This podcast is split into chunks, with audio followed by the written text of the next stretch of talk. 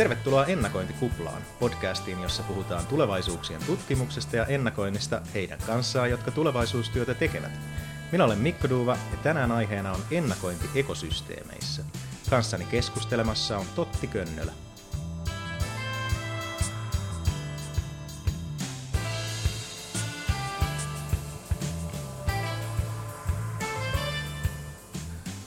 Totti työskentelee innovaatioiden ja ennakoinnin parissa konsulttina ja tutkijana. Hän on Insight Foresight Instituutin johtaja ja perustaja. Hän on tehnyt useita ennakointiprojekteja niin Euroopassa kuin Amerikoissa ja työskennellyt muun muassa EUn Joint Research Centressä ja European Institute of Innovation and Technologies. Tervetuloa ennakointikuplaan, Totti. Kiitos, kiitos Mikko.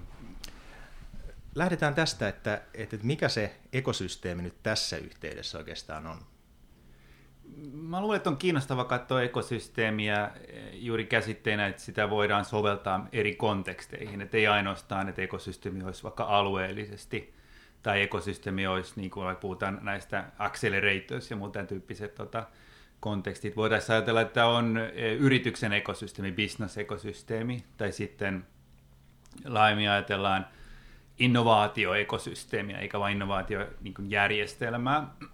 Ja, ja siinä mielessä niin kuin to, ajatella sitä mallina eri konteksteihin ja liittää se sitten just ennakointiin vaikka.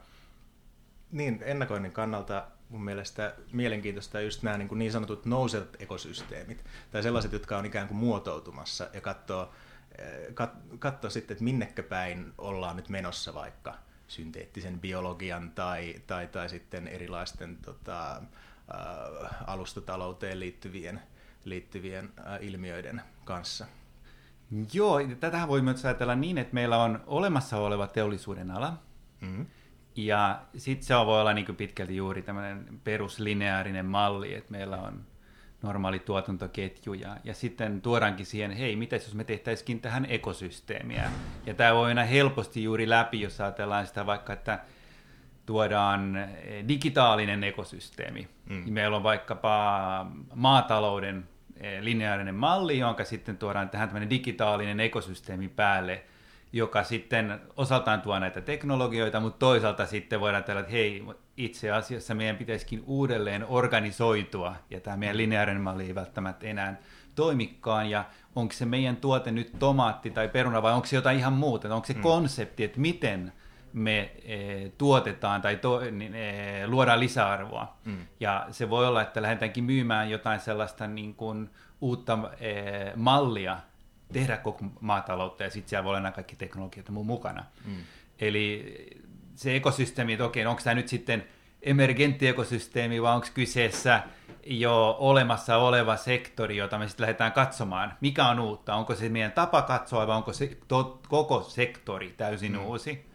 En niin kuin sun, mitä sä sanoit, niin voisi ajatella just, jos on synteettinen biologia, niin se onkin täysin uusi. Mm, kyllä. Ee, uusi ekosysteemi nousee tyhjästä, luo uuden e, kokonaisen teollisuuden alan vaikka. Joo. Ja sitten mitä mä ehdotin, niin voitaisiin yhtä lailla ajatella, että on olemassa olevia sektoreita, johon sitten se ekosysteemi-sana ei oikein istukaan, mutta sitten kun sitä lähdetään istuttamaan, niin yhtäkkiä nähdäänkin, että hei, täällähän onkin ekosysteemi. Onko siinä ehkä oleellista tämä, että uh, on niin kuin toimijoita ja nimenomaan tällainen niin kuin muuttuva ää, toimijarakenne ja sitten toisaalta nämä muuttuvat toimintamallit. Et toim, on niin kuin toimijoita ja toimintamalleja. Joo, ihan, mun mielestä ihan hyvä tapa nähdä ja katsoa sitä. Et kysehän on, tämä on yksi näitä tällaisia buzzwords, mitä mm. kuullaan, ja, ja sitten niinku juuri löytää se yhteys siihen, että e, kysehän pitkälti on se, että miten me ymmärretään sitä meidän toimintamallia. Ja ehkä tämä ekosysteemi jollain lailla eroaa juuri verkostoista ja monista muista termeistä, mitä aikaisemmin on käytetty eh, siihen niin erilaisiin yhteistyömalleihin. Hmm. Ja, ja siinä mielessä niin, eh, voi ajatella, että niin ekosysteemissähän on se näiden eri toimijoiden kunkin omat eh, logiikkaansa pitäisi jollain lailla ymmärtää ja katsoa, että miten ne yhdessä sitten luo lisäarvoa jos meillä on vaikka arvoketju tai arvoverkko, niin silloinhan voitaisiin ajatella, että haetaan sen e, niin kuin tietyn toimijan oman roolin optimointia, mutta ei välttämättä ajatella kokonaisuudessa, että mikä tämä on nyt kullekin toimijalle maksimissaan. Mä yhdistän tähän ekosysteemisanaan näin ihan niin kuin sanana, tai että siinä on mun mielestä sellainen nyanssi just, että se osaltaan on siis tällainen, niin kuin, just tällainen niin kuin ympäristö, jossa erilaisia asioita elää. Ja se ympäristö jotenkin määrittää sitä, että mitä, mitä siellä tapahtuu ja mitä siellä, siellä ää, elää. Ja toisaalta sitten toinen asia, mikä, minkä niin kuin liitän tuohon käsitteeseen, on sitten tällainen tietynlainen monimutkaisuus, että nyt kyseessä on jonkinnäköinen kompleksisysteemi, jossa että kukaan siellä ekosysteemissä toimivista eläimistä ei varsinaisesti kontrolloi sitä ekosysteemiä, tai jos kontrolloi, niin silloin se ei luultavasti ole kauhean tällainen niin kuin terve ekosysteemi. Joo, siis mehän voidaan ajatella, että meillä on platform, siis mm. tämä alusta, talouden ekosysteemi, jossa on joku alusta, joka dominoi sitä mm. mallia, ja, ja silloin siihen liittyy suoranaisesti tiettyjä riskit, jos on yksi hyvin eh, dominantti toimija, ja, ja sitten mitä jos se dominantin eh, toimijan rooli yhtäkkiä muuttuu, niin miten mm. se voi, varsinkin jos on niin kuin aikajänne lyhyt, niin se voi aiheuttaa ongelmia. Tästähän on Suomessa kokemusta Nokian mm. eh, keissin puitteissa muun muassa. No ehkä jos tuot tätä keskustelua sitten just siihen ennakointiin, niin miten tämän ekosysteemin tulevaisuutta tai, tai mitä tarkoittaa niin kuin ennakointi ekosysteemi niin kuin kontekstissa? No, mä, mä lähtisin oikeastaan tätä miettimään, että minkä takia me nyt ylipäätänsä puhutaan tästä. Mm. Eli siinä on varmaan, ainakin mulla on vähän ajatuksena se, että e, ekosysteemistä keskustellaan pitkälti sen takia, että yksittäinen toimija ei pysty hanskaa sitä tota, niin kuin innovaatioprosessia tai tuotantoprosessia yksin, vaan se on niin vääjäämättä enemmän toisiimme sidoksissa. Ja, ja tämä nyt sitten, jos se on nyt näin, niin sehän tulee varmaan osittain siitä, että se dynamiikka, missä, mikä se toimintaympäristö, niin se on varsin muuttuma, se on muuttuva, se on hyvin vaikea e, ennustaa, että mihin suuntaan se menee, eli siellä on suuria e, epävarmuuksia. Ja silloin on totta kai niin tämän ennakoinnille iso haaste. Ja sitten voisi ajatella, että kun yksittäisen toimijan on hyvin vaikea E, tunnistaa niitä signaaleita. Yksittäisen toimijan on hyvin vaikeaa, vaikka se tunnistaisikin, sattuisi tunnistamaan oikeita, niin sitten yhdistelemään niitä fiksusti. Et mitä enemmän sulla on e, toimijoita osallistumassa siihen tota, signaalin keräämiseen, mitä isompi ryhmä sulla on sen tota, e, ekosysteemin toimijoita myös osallistumassa siihen niin kuin varsinaisen ymmärryksen luomiseen, sense making – niin sulla on paremmat mahdollisuudet eh, saada sieltä niin kuin jonkinlaista suuntaa, joka voisi olla ehkä todenmukaisempaa. Mm. Ja eh, tässä on tietenkin se, että jos puhutaan niin ekosysteemistä, että nämä toimijoilla on keskeisiä, keskinäisiä suhteita, niin ne on yhdessä jollain lailla sit niin kuin lähtee tekemään jotain, niin tämä keskinäinen riippuvuussuhde myös on, on hyvä tuoda siihen myös tähän ennakointikontekstiin, että silloin sä voit nähdä, että niiden toimijoiden, kun ne ensinnäkin eh, skannaa näitä signaaleita, sitten niitä tulkitsee, mutta myös sen jälkeen lähtee tekemään jotain yhdessä. Ja ennakoinnissa on olennaista, että ei vaan niin kun katsota, että minne maailma menee, vaan myös sit yritetään sieltä saada niitä johtopäätöksiä tämän päivän päätöksenteon tukeen. Joo. Eli siinä mielessä tämä ekosysteemimallin, niin e, okei, se niin yhdistää myös sitä. E, ennakointiahan on pitkälti ajatellaan, että se perusajatus on pitkälti se olisi osallistava. Ja jos lähdetään laajasti osallistumaan, niin silloin helposti mennään myös meidän oma organisaation ulkopuolelle. Ja on paljon ennakointiharjoituksia, missä on ollut tällaista puhaa. Mutta se, että se vaan tulee lisäksi ekosysteemistä juuri se ajatus, että nämä toimijat, jotka osallistuu, niin ne myös voi olla eh, selkeästi siinä niin kuin keskeisiä, niiden, sun pitää ymmärtää niiden muiden toimijoiden logiikka, jotta sä voit sitten pystyä positioimaan oma, oma toimintas paremmin siinä. Ja sitten sun pitää nähdä heidät osana myös niitä ratkaisuja. Eli siinä on oikeastaan toisaalta se, että, että, että just tämä osallistumisen kautta ketkä niin kuin siihen itse ennakointiprosessiin osallistuu, ketä, ketä pitäisi kutsua ää, mukaan, ketkä niin kuin täytyisi saada saman pöydän äärelle, mutta sitten toisaalta tämä ekosysteemi sellaisena konseptina tai, tai, tai linssinä, jonka kautta ää, tarkastella sitä kyseistä asiaa, kyseistä teollisuuden alaa tai muuta ja miettiä, että mitenkä, mitenkä se niin, niin tota, saattaisi kehittyä. Joo, ehkä näistä toimijoista voisi vois niinku pohtia sitä, että ähm, varsinkin jos on siis ekosysteemi nyt joko niin kuin tällainen nouseva ekosysteemi tai sitten niin kuin, sä esimerkiksi, sulla oli tämä maatalousesimerkki, että siihen tulee jotain niin kuin jonkinnäköinen tällainen uusi ratkaisu tai uusi tällainen ilmiö, niin, niin että siellä on niin kuin, toisaalta on vanhoja toimijoita ja, ja, ja tota, uusia toimijoita, niin mitenkä tällaista niin toimia rakenteen muuttumista pystyisi hahmottaa, ja toisaalta sitten, että mitenkä ikään kuin saada sitten mahdollisesti sellaiset vanhat toimijat mukaan pohtimaan sitä, sitä kehitystä, jotka, jotka itse asiassa saattaisi niin kuin menettää sitä omaa valta valtaansa siinä nykyisessä ekosysteemissä, jos se muuttuu. Joo, tuossa on tosiaan hyvä er-, erotella sitä, että onko meillä olemassa oleva joku puolustusasetelma, mm. joka mahdollisesti voisi vaikuttaa siihen sit sen ennakointiharjoituksen suuntaan, jossa pyritään ylläpitää olemassa olevaa. Ja toisaalta sitten voisi olla tapauksia, niin kuin tämä synteettinen biologia varmaan, missä voi olla sitten vähemmän tämän tyyppistä dynamiikkaa. Eli sitten jos lähdetään ennakointiharjoitukseen, niin sulla on se alkuolettama jollain lailla siitä niin kuin sen olemassa olevan dynamiikan vaikutuksista siihen sun ennakointiharjoitukseen.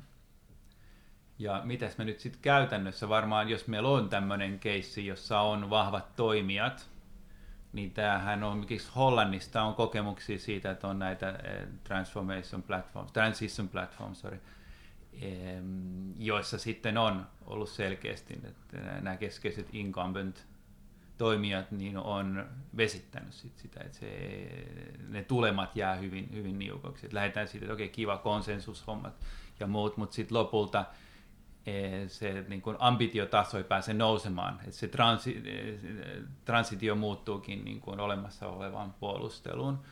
Ja, ja silloin se, on niin se, kuka on vastassa, vastuussa siitä sen tota, prosessin vetämisestä, niin on keskeisessä roolissa, että miten, miten paljon se antaa tilaa kullekin toimijalle. Tämä nyt ei ole tietenkään pelkästään ennakointitoimintaa, vaan laajemmin se, että niin kuin politiikan teossa on, on se, että miten sä suhtaudut, suhtaudut niin, joilla on niin kuin tällä hetkellä lihakset ja niille, joilla on tuotantoketjut, joilla on selkeä vaikutus siihen talou, nykytalouden se ylläpitoon, niin miten sä otat heidän heidät huomioon siinä poliitin teossa niin, että se ei kuitenkaan luo vahvoja polkuriippuvuuksia.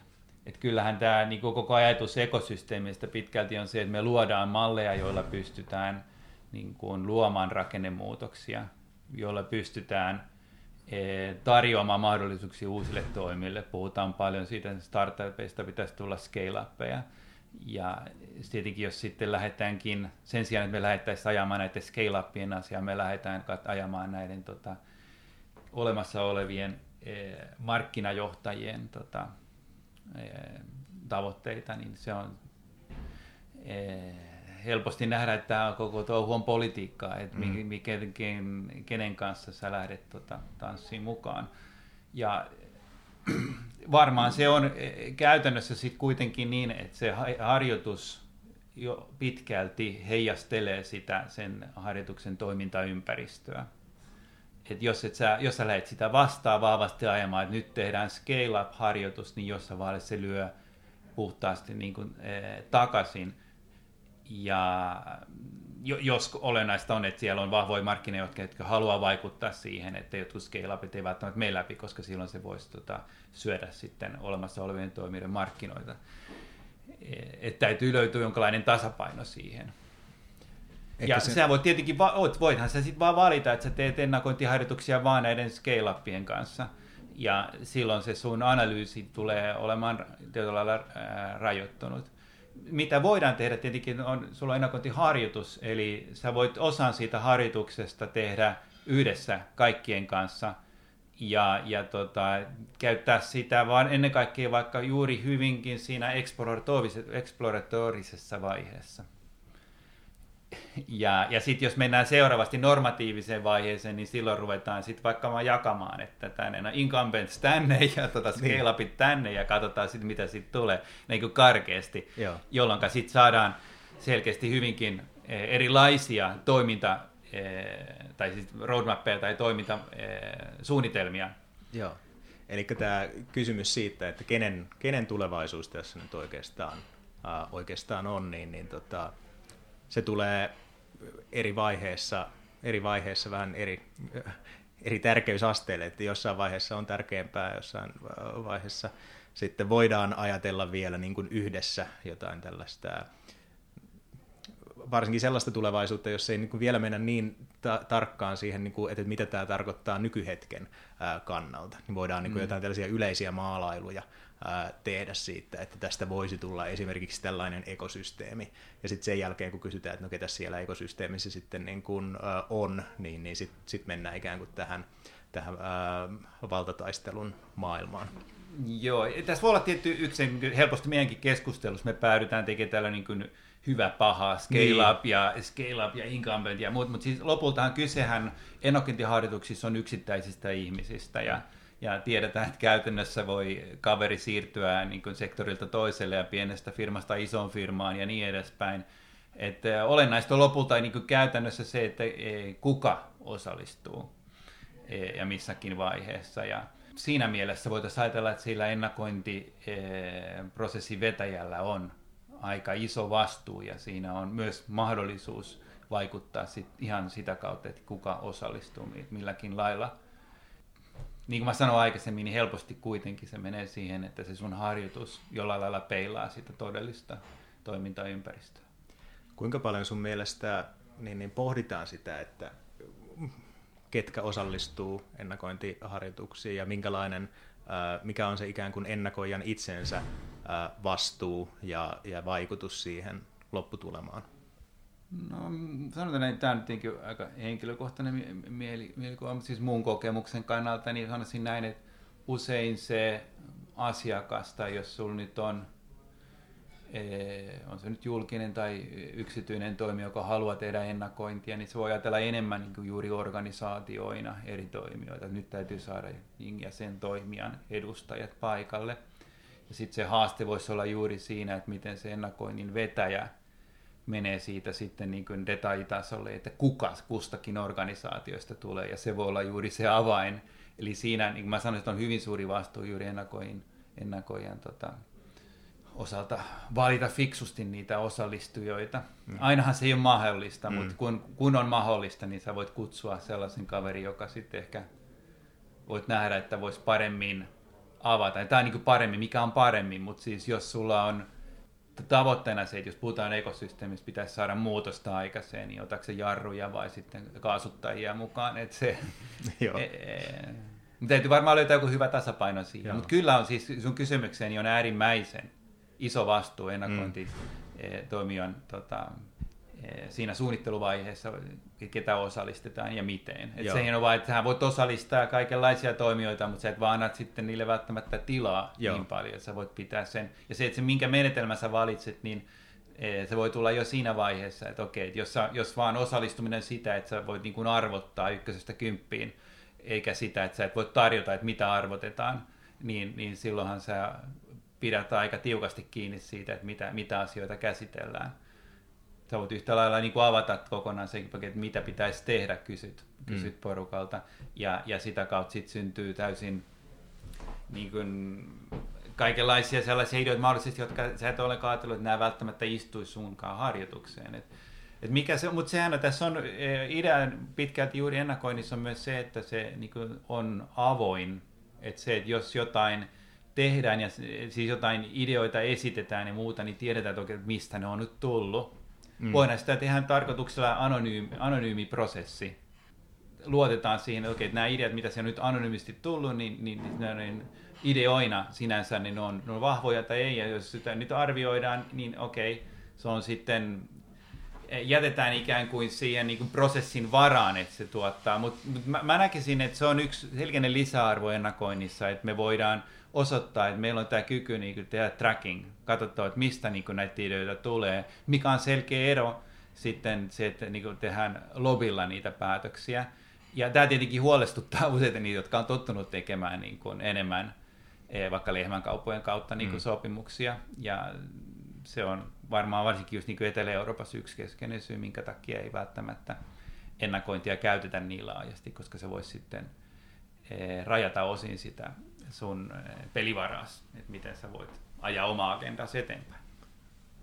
Mä juttelin yhden kanadalaisen ennakoijan kanssa ja kertoi, että, heillä on niin kuin käytössä tällainen just tähän osallistujien valintaan, että, että on tällainen ä, alkukysely, ä, jossa ne sitten kartoittaa sitä, että, että, että ä, toisaalta siis, että, että tulee useita erilaisia näkemyksiä mukaan siihen prosessiin, mutta toisaalta, että ne ihmiset on sellaisia, jotka pystyy myös kuuntelemaan niiden toisten näkemyksiä, eli siinä oli myös tällainen niin yhteistyökykyä jollain tavalla ää, mitattiin. Tämä oli mun mielestä mielenkiintoinen, mielenkiintoinen lähestymistapa tähän, että, että, että miten saadaan, saadaan just toisaalta sitä, sitä äm, niin kuin diversiteettiä sen, sen nä- näkemysten suhteen, mutta sitten just, että et, et ei ole, ne näkemykset eivät ole sitten pelkästään näillä, näillä jarruilla.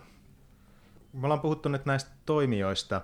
Ehkä voisi miettiä myös tätä ää, toimintatapojen ää, muutosta. Mitenkä, niin kuin, mi, miten me pystytään ää, kuvittelemaan niitä toisenlaisia ää, tapoja ää, toimia, tai sitten, että mitä ne tarkoittaa käytännössä. Että jos sen ekosysteemin nyt täytyy, nyt, niin kuin maatalouden täytyy nyt ruveta toimimaan jollain, jollain toisella tavalla, ja mitähän se sitten, sitten tarkoittaisi, niin, niin, niin miten näitä niin kuin tulevaisuuksia voidaan hahmottaa? Joo, tässä on tietty niin skenaarioilla ja tällaisilla ihan näillä mm. perinteiselläkin mallilla voidaan lähteä kokeilemaan ja katsoa, että siinähän on oikeastaan se idea, että jossain vaiheessa syntyy niitä luovia uusia yhdistelmiä oikeastaan, jotka sitten konkretisoi sen, että hei, mehän voitaisiin sitten lopulta organisoitua uudella tavalla. Mutta sulla täytyy olla jollain lailla siellä se houkutin tulla, tulla esiin, se, se syy siihen, että minkä takia täytyisi lähteä uudelleen rakentamaan. Ainakin mun, mun, mun mielestä helposti menee niin päin, että syntyy niin kuin joku sellainen idea, joka olisi tosiaankin, sillä olisi lisäarvoa. Se voi olla radikaalistikin erilainen. Eh, sä voit, jos sä nyt yhdistät, sulla on uusi eh, business-logiikka, siis uusi malli, miten lähdetään tekemään, vaikka nyt siirrytään tuotteesta palveluun, Eh, joka mahdollistuu sitten tiettyjen uusien teknologioiden soveltamisella siihen ja, ja tota, edellyttää, että sinne tulee uusia, to, uusia muita toimijoita, joiden kanssa et ollut ikinä tekemisissä.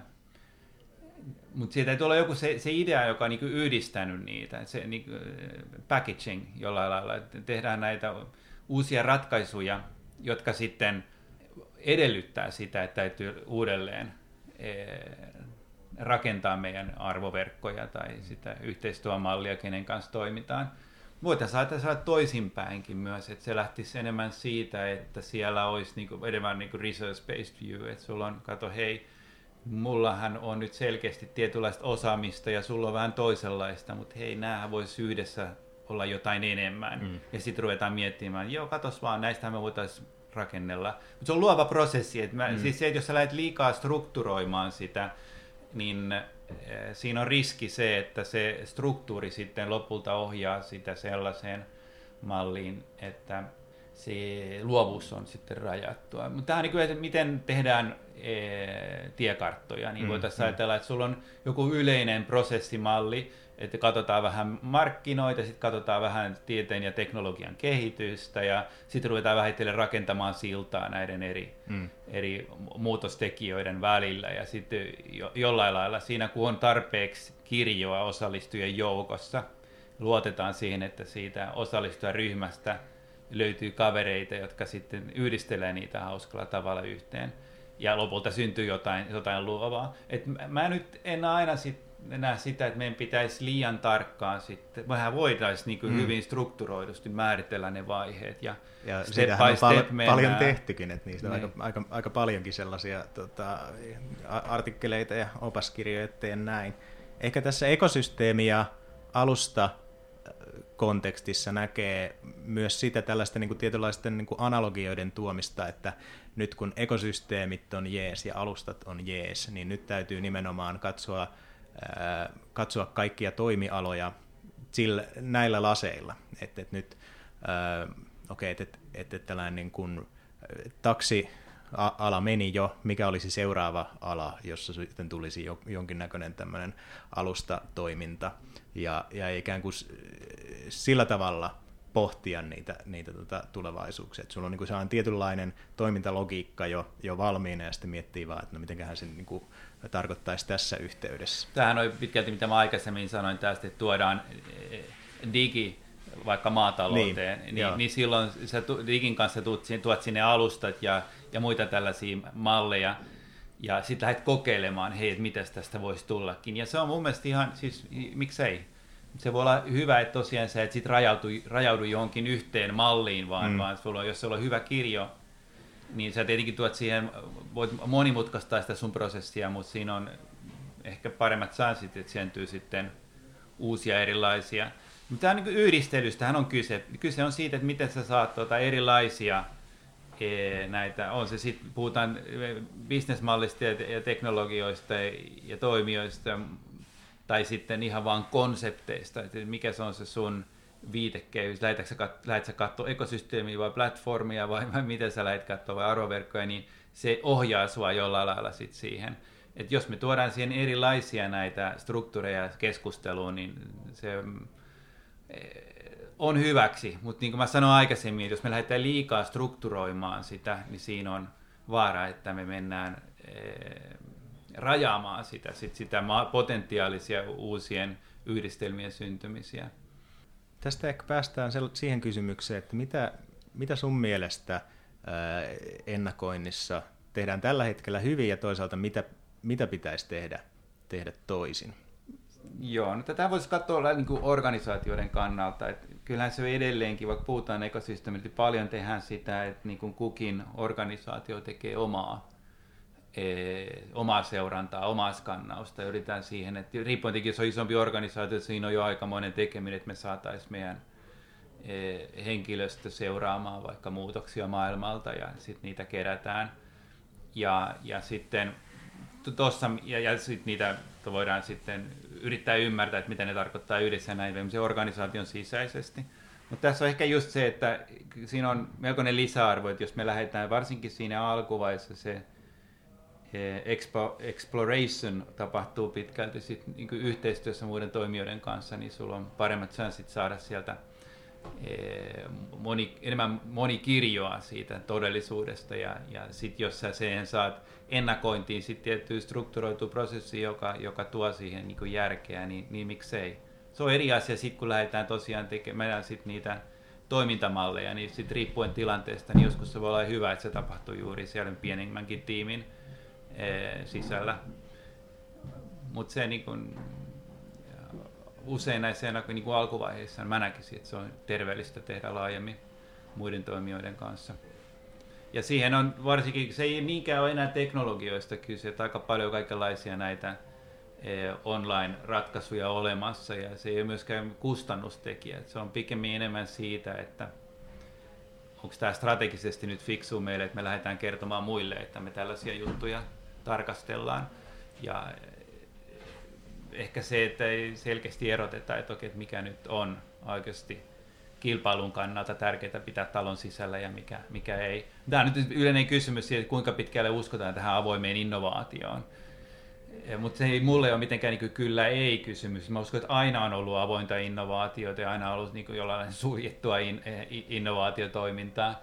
Et se on vaan e, se, niin kun, miten sä sen rajat ja määrittelet sun, sun toiminnassa, niin on olennaista. Ja sitten me tuodaan tämä ennakointi tähän, niin mun, mun mielestä on luentevaa, että me tehdään sitä siinä ekosysteemissä muiden toimijoiden kanssa sitä tota, e, ymmärrystä, että minne tämä, minne tämä tota, maailma on menossa ja miten, mitä me voidaan täällä Suomessa tai muualla niin juuri toimia. Et me tuodaan se siihen meidän omaan kontekstiin se keskustelu ja yritetään ymmärtää sitten muiden toimijoiden kanssa siinä ekosysteemissä yhdessä, mikä parantaa sitten meidän chansseja, että me lopulta saadaan eh, eh, parempi, paremmin asemoitua meidän omat, omat toiminnat. Tähän yhteisen ymmärryksen tavoitteeseen onkin, onkin ihan hyvä lopettaa tämä, tämä ennakointikuplan äh, jakso. Kiitoksia paljon Totti Könnölä, kun kävit ennakointikuplassa. Kiitos Mikko kiinnostavasta keskustelusta.